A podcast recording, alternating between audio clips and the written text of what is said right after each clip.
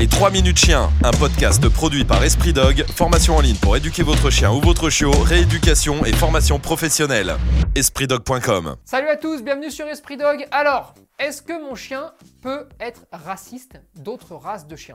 C'est vrai que ça, c'est une question qu'on peut se poser. hein. Et à cette question-là, moi, je vous réponds oui, sans aucun problème. Alors, quand on dit raciste, c'est en fait, il peut euh, focaliser sur certaines races et ne pas les aimer.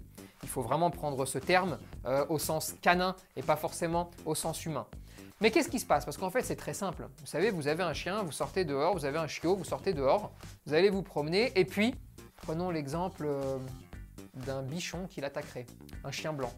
Eh bien, votre chien qui va ensuite croiser euh, des teckels, des, staffs, tout ce que vous voulez, bah, va en fait se dire Ah, attention, parce que tous les chiens qui ressemblent au chien qui m'a attaqué peuvent être potentiellement dangereux pour moi.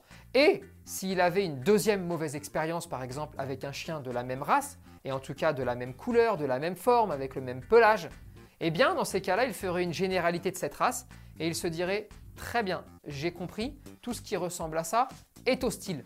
Voilà comment on peut arriver à avoir des chiens ou des propriétaires qui disent Oui, bah, mon chien n'aime pas les bergers allemands, mon chien n'aime pas telle race.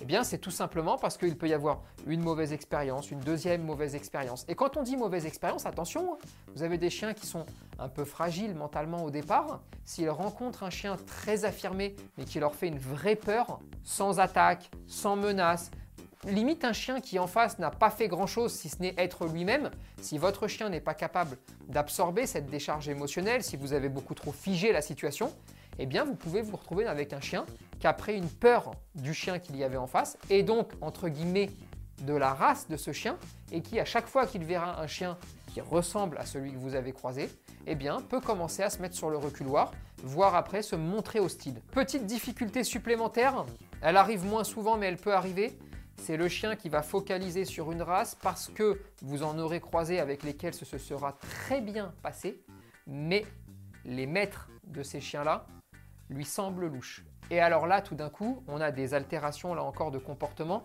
avec un chien qui va avoir du mal à dissocier le maître du chien. Dans certains cas, il s'en prendra au chien. Dans d'autres cas, il pourra focaliser sur les maîtres. Et dans un troisième cas, il focalisera sur personne.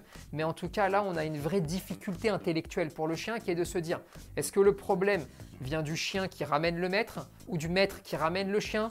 Et qu'est-ce qu'il est en train de se passer entre ces deux-là? Ça, ça peut arriver. Ça arrive beaucoup moins souvent. Mais ça peut arriver. Évidemment, si vous rencontrez ce type de problème, dès que vous l'observez, hein, allez voir un éducateur canin compétent qui va lui pouvoir en fait mettre une règle de conditionnement, déconditionnement en place pour en fait valoriser la rencontre avec ces types de chiens et faire comprendre à votre chien que finalement il s'est trompé d'analyse, il s'est trompé dans sa façon de percevoir les choses et qu'il aurait fallu les voir différemment. Mais surtout, n'attendez pas. Les 3 minutes chiens, un podcast produit par Esprit Dog, formation en ligne pour éduquer votre chien ou votre chiot, rééducation et formation professionnelle. EspritDog.com